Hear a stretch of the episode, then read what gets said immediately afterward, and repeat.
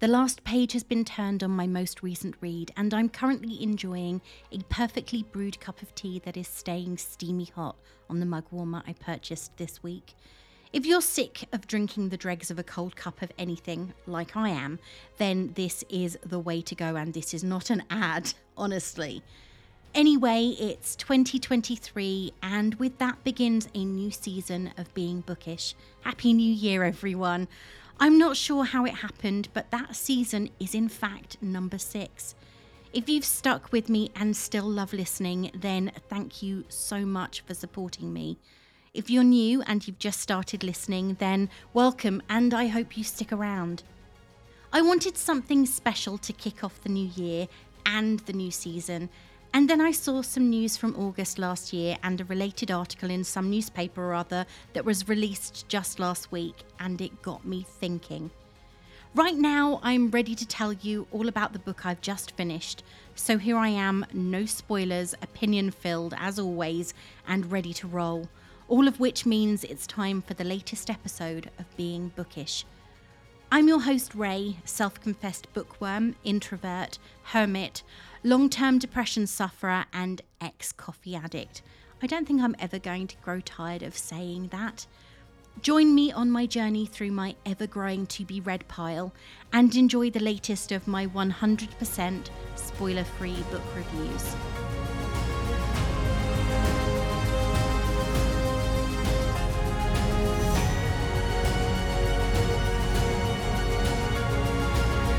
Welcome to season six, the one where I realise that I am truly in the podcasting game for the long haul.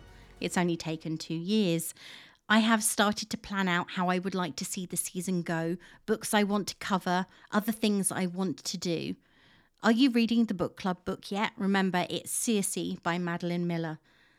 This week, I am looking at a book from the late 80s by an author who is known by many as the Queen of the British Bonkbuster. She loves her horses and has written multiple books based in that world. Her dedication pages are taken up with thanks to politicians, celebrities, athletes, and musicians who have helped her with her research. And apart from a few books that were classified as romances early in her career, She's best known for creating the blonde and incredibly beautiful Playboy MP Rupert Campbell Black. Yes, I spent my weekend reading a Jilly Cooper novel. I hesitated about reviewing this because I do try to keep my episodes something you can listen to in the car when you're doing a school run, if that's how you listen, of course. Then I remembered that while this particular book in Cooper's Rutshire Chronicles has a lot of bedroom antics in it, as they all do, the core of the story is actually rather tame in comparison to others in the series. I spent time looking at my bookcase, staring actually, and then remembered that my hardcover copy of Rivals was so old that the sleeve had bitten the bullet around a decade ago. Check out my Instagram to see my rather nondescript copy if you're curious. So, light a few candles or perhaps just switch on that reading lamp because a bit of atmosphere is always a wonderful accompaniment to a reading session. Or, if your weather is anything like mine today, you'll actually need it to see the words on the page. Get yourself a fresh cup of something hot or a glass of something chilled, depending entirely on when you're listening and your preference, of course. There's no judgment here. And let's get started one of the glorious Rutshire Chronicles. Into the cutthroat world of Corinium television comes Declan O'Hara, a megastar of great glamour and integrity with a radiant, feckless wife, a handsome son, and two ravishing teenage daughters. Living rather too closely across the valley is Rupert Campbell Black, divorced and as dissolute as ever, and now the Tory Minister for Sport. Declan needs only a few days at Corinium to realise that the managing director, Lord Baddingham, is a crook who has recruited him merely to help retain the franchise for Corinium.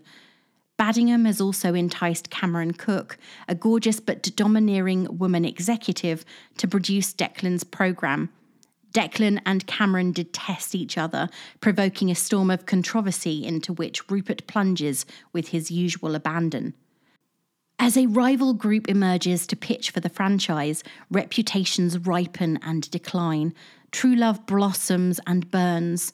Marriages are made and shattered, and sex raises its delicious head at almost every throw, as in bed and boardroom, the race is on to capture the Cotswold crown. The Rutshire Chronicles is a series of 10 books at the moment, with the most recent having been released in 2016. Rivals is the second in the series, released in 1988 and where riders introduced Rupert Campbell Black as a wealthy Olympic show jumper who had ambitions to sleep with as many women as possible, despite having a wife and children at home, this book is his redemption arc. Apparently, it gets ruined in book 10, but I never read that far. One thing I noticed as I read through the book for the first time in probably 15 years, though it's moved with me from house to house since I spent my hard earned babysitting money on it all the way back in 88, is that it's definitely a book of its time. There are many mentions of AIDS, which is which was at the time something people knew very little about, and it's certainly incredi- incredibly lacking in tact. The book offers a look at society in the 1980s, and when I say society here, I'm referring to wealthy society, not the people who do the everyday jobs. The air above Cotchester, the enclave in which the book is based, smells of £1,000 an ounce perfume and the most expensive champagne. So let's take a look at this story. Sorry, I will be cu- cutting out the most salacious parts, though some of them are somewhat amusing and admittedly did give me a giggle, though I'm sure they probably weren't meant to. Let me just say before I turn the PG switch on fully that the women are frequently described using animal similes when in passionate situations, with one apparently like an electric eel and another shaking like an eager whippet.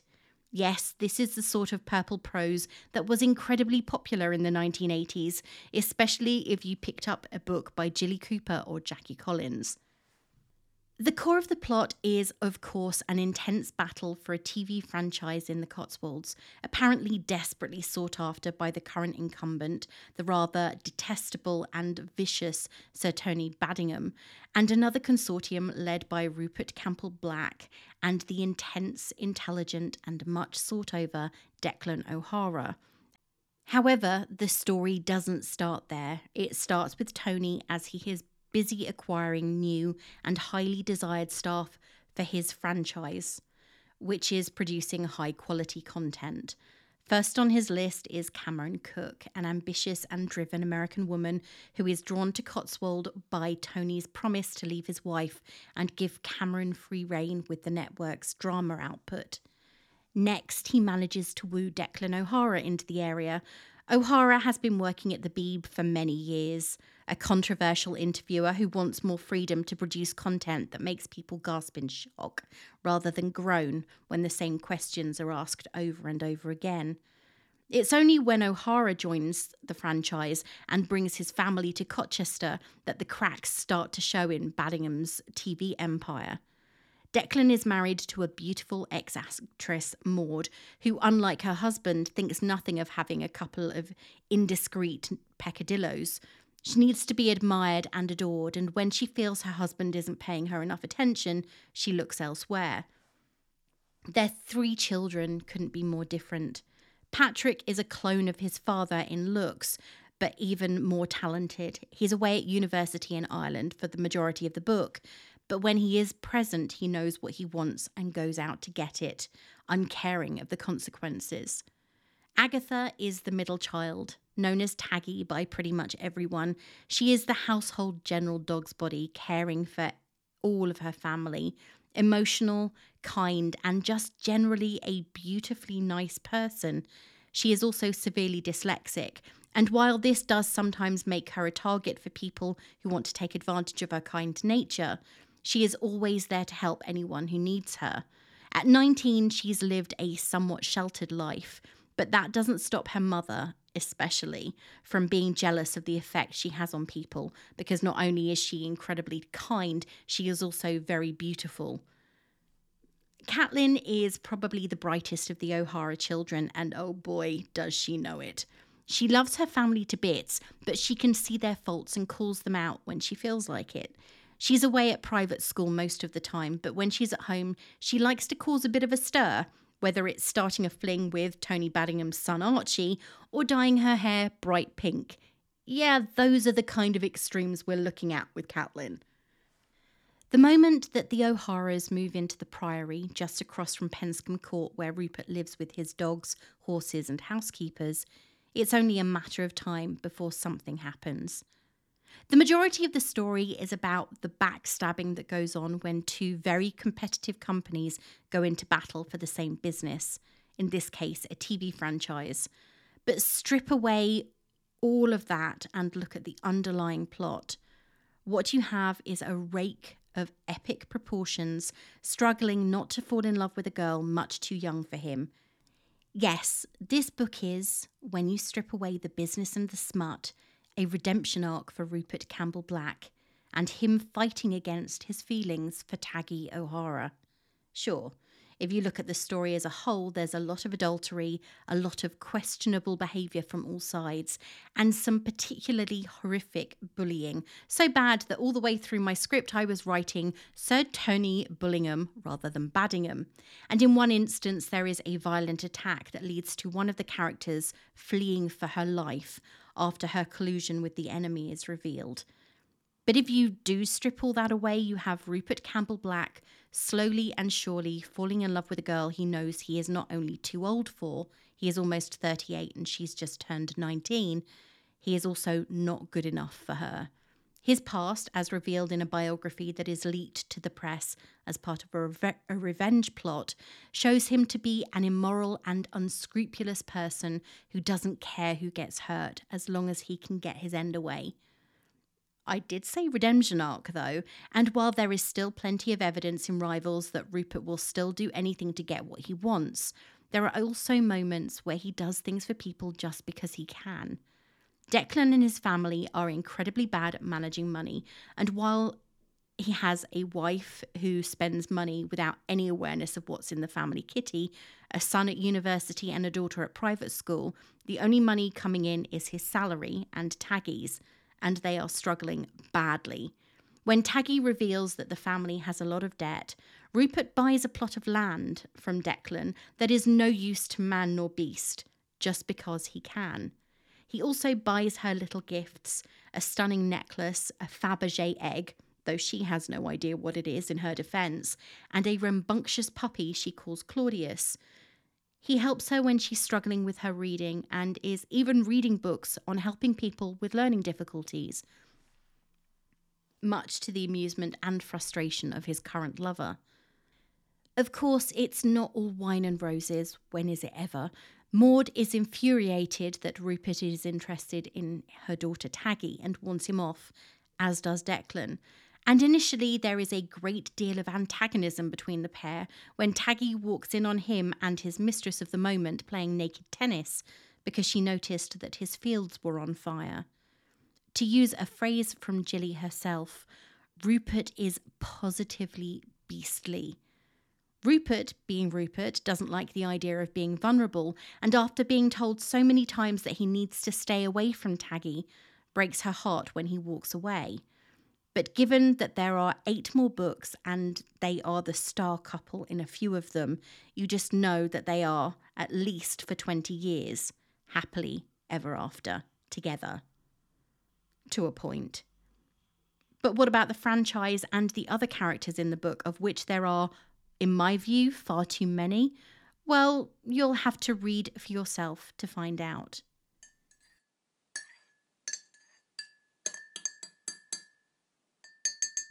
Rivals is the second book in the Rutshire Chronicles, though I am not sure how many were intended. The first book, Riders, was released in 1985, though if Jilly Cooper hadn't lost her original manuscript, it would have been released much earlier. Anyway, since that point, there have been a further eight books, with Mount being the most recent. Are there going to be more? Who knows? Though the saying sex sells is certainly proved when it comes to this series. The funny thing about this series is that it is the reason why I purchased my first Kindle. Back in 2010, I was living in a flat with very limited storage space, and I had run out of room for more books. I had two shelves, and they were stacked full because I was currently studying, or at that moment, I was studying for my English degree. And the latest Rutshire Chronicles book had just been released. It was Jump. I had wanted it, but I knew that there was literally no room for any more books, not even a thin one. And at almost 800 pages, this book was definitely not small. So I invested in a Kindle, and the rest is history. I am now on Kindle number four. Not because they keep on breaking, but because I need more storage space and the screens fade after a while, especially with the Kindle Fire, and the batteries start to get really bad with charging. Just a little tip don't keep it plugged in on charge when you're reading it because it just kills the battery, as it does on a phone and everything else, to be fair. Anyway, on with the reviews. As you know, I do like to provide a balanced perspective when it comes to the books I look at. And while my opinion will be what it is, taking a look at reviews from both ends of the spectrum can help anybody decide whether they want to read a book, though it shouldn't be the only deciding factor. At least I don't think so. So, before I give you my review, what did others think of Jilly Cooper's rivals? Let me say, though, before I get started, that there were only three one star reviews of Rivals. One was a DNF, and two were referring specifically to the highly edited American edition, which is marketed as Players, which doesn't make much sense when you consider the main plot of the novel. Lisa wasn't hugely impressed with this novel and gave it just two stars, saying, Rereading Rivals immediately after rereading Riders, I was reminded of the crushing disappointment I felt when I first read it. The thrilling world of show jumping is completely abandoned. Favourite characters from Riders barely even get a mention Fen, Tory, etc. Others experience complete personality changes. Rupert, and I was so sad that Billy seems to have lapsed back into alcoholism. Why, Jilly? Why? On top of that, the story is often unbelievable. There are far too many characters. A lot of the attempts to write vernacular dialogue are cringe inducingly bad, and the frequent puns and witticisms seem clunky. Despite all this, I did continue to read the Rutshire Chronicles books, growing increasingly frustrated with them over time. On reflection, I think Rivals was the beginning of a long and tragic decline in Ms. Cooper's books. For books that are consistent bestsellers, it's actually rather difficult to find reviews rather than just star ratings, especially for the older novels in the series. I have to admit that this is an issue I have discovered when it comes to many books that were released before the advent of the internet, unless we're talking true classics by authors such as Austen, Bronte, and Dickens, for example. Rivals has a score of 4.18 on Goodreads, but only 4,764 ratings and just 137 written reviews. So let's see what a five star review has to say if I can find one. Book Blog Bird gave the book five stars, and her review gave me a good few chuckles because she's really not wrong at all. Following on a few years from where Riders leaves off, Rivals throws us back into the saddle. See what I did there? In Rutshire, where Rupert Campbell Black is now Tory, of course, Minister for Sport, Freshly divorced from Helen, he is literally shagging anything that comes within a 10 metre radius of his penis and casually sticking two fingers up to his conquest husbands while he does it. New to Rutshire is Declan O'Hara, an Irish talk show host with a gloriously shambolic wife and three teenage kids. Declan's been hired to be the star attraction at Corinium Television, but it soon becomes clear that he's only been hired to help Corinium keep the TV franchise. After a cataclysmic fallout, Declan storms off, only to be joined by other disgruntled Corinium staff, and in a random turn of events, Rupert and Billy, once the true nature of Corinium's chief exec comes to light. So, what do a load of posho show jumping types do when faced with such dastardly deeds? Why they formed their own consortium to pitch for the TV franchise, of course, because the transition from show jumping to television production is the natural course of events. I'm being mean. I actually loved this book for many reasons, some of which being it has red stilettos on the cover. Rupert Campbell Black falls in love, like actually in love. It's so 80s, it should be a crime. For me, this was actually a better read than Riders, which spent far too long going on about the rules and regulations surrounding international show jumping. Whatever, Jilly Cooper's writing is a lot tighter here, and while Rivals doesn't exactly break molds, it's a hilariously gripping read. Despite the fact that Jilly Cooper's books have the sort of covers that can really date a book and definitely define them as pure bonkbusters, yes, I love that description, sue me. There is something to be said for the stunning amount of research she does for each one. I guess this is why there can be five years or more between each book. I have never forgotten, though, the expression on my mum's face when I started reading them. I borrowed Riders from the library. It may have had a lot to do with the fact that I was only 14, or it could be to do with the fact that she thinks the genre is one that has no value. She is a massive fan of Terry Pratchett, though obviously not back in the 80s. However, that's her interpretation, and everyone is different and entitled to their own view. So here are my views, completely spoiler free and 100% honest. Did I like Rivals? I find that as all the books in this series are pretty hefty, this one is the thinnest at just under 550 pages, I need to be in the right frame of mind to read them. I probably wouldn't have picked it up for another few years had it not been for a news item I saw when I was checking for news on Jeremy Renner's status this week. It appears that Disney has purchased the right to Rivals and are making it into an eight part miniseries. You heard me right, Disney has purchased the rights to this book. I can't help wondering how they are going to do this and make it into something that isn't going to have people crying out about the fact it's riddled with content that is both outdated and wholly unacceptable today. However, the article got me thinking, and that's why I searched the shelves for this book to read. Being honest, as I always am, this is by far my favourite book of the series, if only because we see Rupert Campbell Black finally showing a little bit of vulnerability. If you've read Riders, then you'll remember him as a heartless ass who stomped over the feelings of everyone. He was immoral, uncaring, and unscrupulous, and though he was desired by hundreds and slept with most of the women who threw themselves at him, he didn't have feelings for any of them and this showed, including his unfortunate wife, Helen. In Rivals, he's mellowed a little.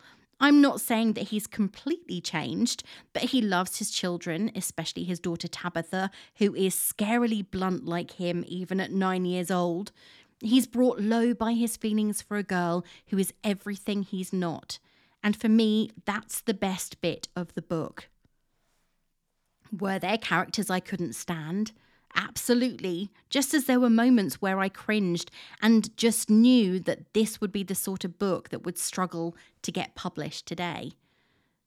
These books are 100% a product of the 1980s, and the kitsch that goes into making them that really shows in pretty much every single line, whether it's the blase talk of sleeping with young teenage girls, which wasn't acceptable back then, but made headli- headlines with Bill Wyman and a 15 year old Mandy Smith in the 1980s, or the constant bed hopping, or the fashion. I am an 80s girl at heart, and while some of this was, whoa, no way, I still devoured the entire book in one very long sitting and chuckled through bits that were familiar because I'm old enough that I remember the era well. What it all boils down to with this book, if I'm being honest, is that I love the purity of the love story between Rupert and Taggy, even when everything around them is pretty sordid. Strip back the smut, the business, and the TV talk. And what you have is a very sweet but short love story that could be a 1980s Mills and Boon. Will I read more of the Rutshire Chronicles? I've actually read all but the last book of the series in the past, and given what I've heard about Mount, it's not actually one I want to read. As to reading them again now, probably not. I have most of them, whether on my Kindle or my bookshelves, but it's a very big time commitment that I don't have time for right now. And you really have to be in the right mood for them, which I'm not. I loved revisiting Cotchester and Penscombe Court, but I think that this is where I will leave it for the time being. If you've read them recently, though, I would love to hear what you think. If you're looking for something like this, or you loved this and want something else, then you'll love these. It's a massive claim, but I I honestly believe if you loved the Rutshire Chronicles and Rivals, then you will love these books. There are actually so many authors I immediately think of when I start looking at the Bonkbuster. And of course, I have to recommend Riders and Polo and The Man Who Made Husbands Jealous in the same series. However, there are a number of authors who contributed to this gen- genre in the 1980s, and I cannot leave them out. If you love sagas, then Barbara Taylor Bradford's series about Emma Hart, starting with A Woman of Substance and Hold the Dream, have to be books on your list. There are seven books in this series, with the most recent one having been released in 2009. They start with the story of Emma Hart, who builds an empire after being left pregnant and alone by the oldest son of the Fairley family. She used to work for them. The story spans many generations and starts in the early 19th century when Emma is a maid in the Fairley household. Judith Krantz is another author who loved writing a family saga. Famous for books like Princess Daisy and Scruples, she was the US Queen of Bonkbusters. My favourite by her remains I'll Take Manhattan. Princess Daisy, though spurned by critics the world over, netted the author a whopping $5 million before it was published. And when you consider this was in the 1980s, $5 million was a hefty hefty amount to be paid for a book.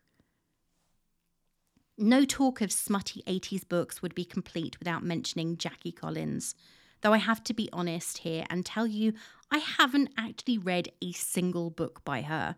She lived for the controversial titles, which I'm not going to mention because that will immediately take my rating up, and is probably best known for books like Lucky, Hollywood Wives, and The Stud. I know that people are probably going to expect me to recommend authors who are releasing books today, and I noticed in some reviews people were expecting the explicitness that they're accustomed to with books such as Fifty Shades of Grey and The Mister. If you want 80s smut, this is what you get. Unless, of course, you're looking for books such as The Claiming of Sleeping Beauty by Anne Rice, written under the name A.N. Roquelaure, which was released in 1983.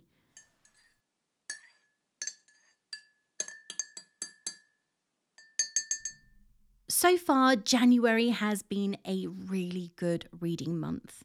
As I record this, it's the 8th of January, and Rivals was book 7 of the month.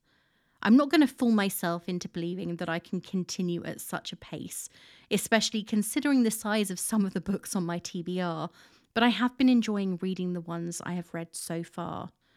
I'm, my current count, as I've said, stands at seven, and I ended on 131 for 2022. I actually forgot a book that I'd read in December. I don't know what that says about the book, or maybe it was my memory, but I honestly had completely forgotten I'd read something. I have just one book due to arrive this month that was a pre order, and then nothing in my sights for a few more months. I think the next book that I've got on pre order comes out in April. But as I'm always asking for recommendations and occasionally get the urge to replenish my collection with something I previously had to pass on to a charity shop due to space restrictions, you never know. I actually got rid of so many books, unfortunately, in 2010 that I am always on the lookout for the books that I miss. As always, if there is anything on your TBR that you think I would really love, I am not averse to getting more books. So definitely pass your recommendations on to me, please. Seriously, send them. You can send me an email at notbeforecoffeepodcast at gmail.com or DM me on Twitter or Instagram, and I will be sure to check your recommendations out.